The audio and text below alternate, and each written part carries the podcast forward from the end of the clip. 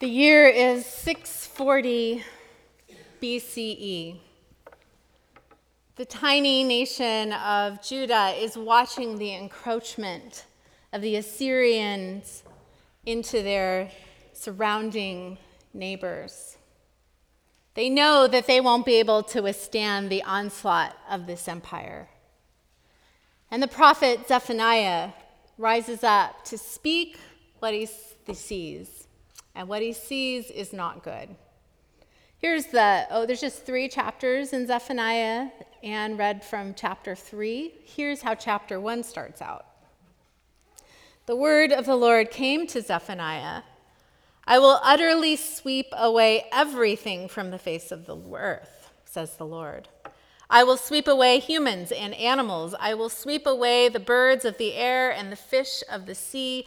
I will make the wicked stumble I will cut off humanity from the face of the earth, says the Lord. Merry Christmas to you too, Zephaniah. a few years ago, about three years ago actually, I preached a sermon on the first Sunday of Advent right after the Ferguson grand jury had come down. And uh, the sermon didn't take an opinion, the sermon didn't give um, you know, any sort of judgment on what had happened. It was just an invitation to listen to what was happening in our national dialogue, to recognize how many of us don't hear voices other than voices that come from people that look like and think like us. Later that week, however, I heard a bit of grumbling in the congregation. And uh, my favorite comment, um, or not so favorite comment, was one person who said, I just wanted a nice Advent sermon. For those of us who follow the lectionary, and the lectionary is the three year cycle of texts that are recommended to pastors from um, all over the world and in all different denominations to preach from every Sunday. Uh, it's, it's an ironic comment because many of the texts for Advent are texts like this one coming from Zephaniah. They're texts that are meant to wake us up, they're texts that are calls to justice. So, a nice Advent sermon is a little bit of an oxymoron. So here's why. It's if you read any of these beautiful and Advent Christmas texts, even the one that, that Anne read that is so beautiful and hopeful, if you read them out of their context, then you miss the power of those comforting, comforting and beautiful words. It's like they're just floating above, unrelated to the realities of the world in which we live. And so we have to name and describe the book of Zephaniah's judgment, the place that he was living with this empire encroaching and with people who were struggling to know how to be faithful in that place. He had this feeling that the world was so bad that it was going to self destruct. And so we have to place ourselves in that space before we can really hear the words that Zephaniah speaks later. I invite you this morning to consider the places where hope seems hopeless to you, where you see humanity at its worst, where there are places in your world and in your world of relationships, maybe in your family or friends, where we cannot seem to forgive, where we're not hearing each other. And then hear this. Hear these words again in those places. I will change the speech of the peoples to a pure speech. You shall not be put to shame. I will remove from your midst your proudly exultant ones. You shall no longer be haughty in my holy mountain. Sing aloud, O daughter of Zion, the Lord has taken away the judgments against you. He has turned away your enemies. The Lord your God is in your midst, a warrior who gives victory. He will rejoice over you with gladness. He will renew you in his love. He will exult over you with loud singing. I will save the lame and gather the outcast. I will sh- turn their shame into praise. These words feel daring and nearly unbelievable when we consider the calamity and mess that Zephaniah is facing. And these words break into our places of despair and where the world seems to be an inattractable, tangled mess and asks us powerful questions. Can we rejoice here?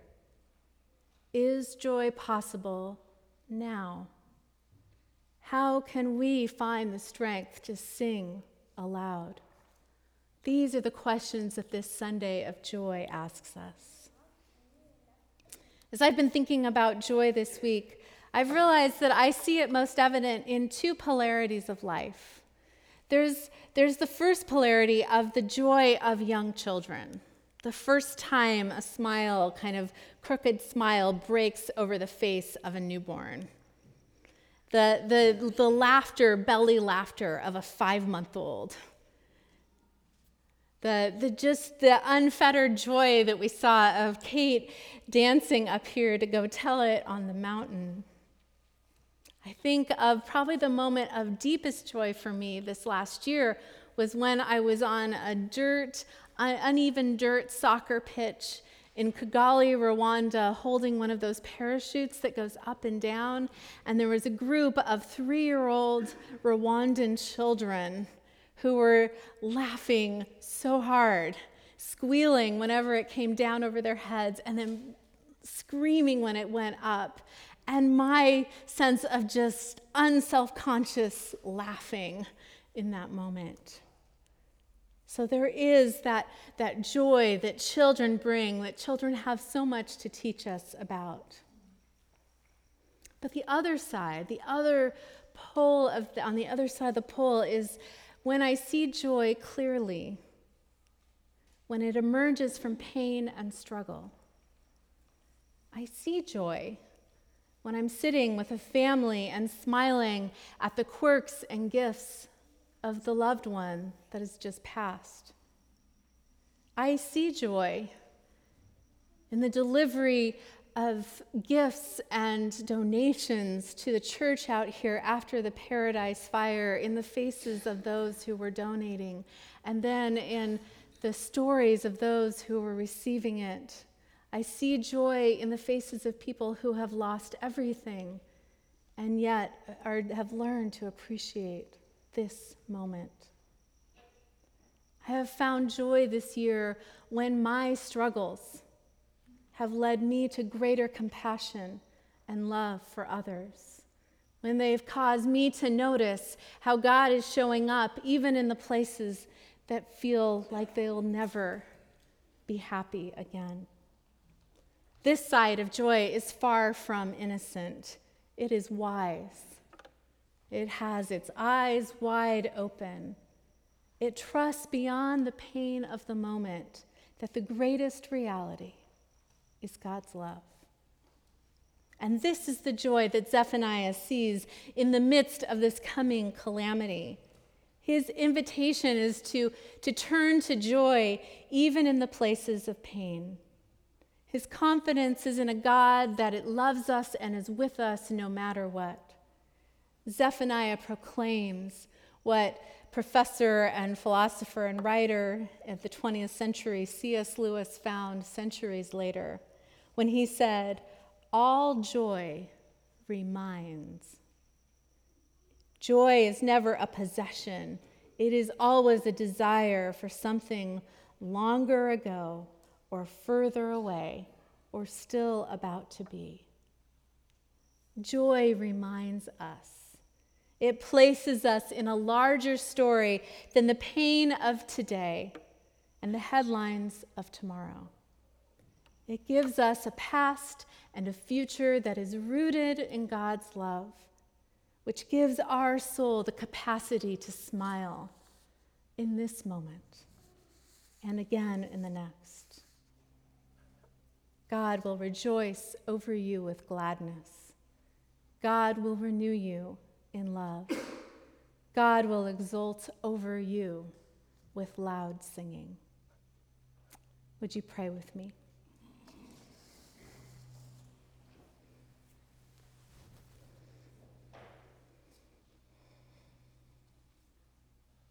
I invite you to, to consider again those places where you are struggling to find joy. The place of unanswerable questions the places of uncertainty, the places of grief.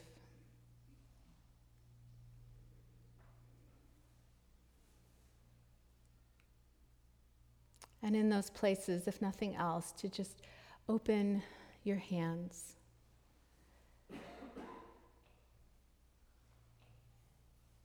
To receive the God that is with you.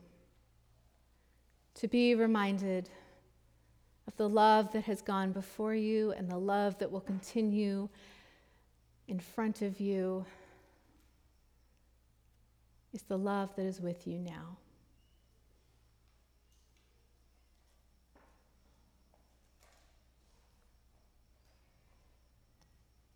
Oh God, we pray for our world in its places of deep pain, in the places of injustice and violence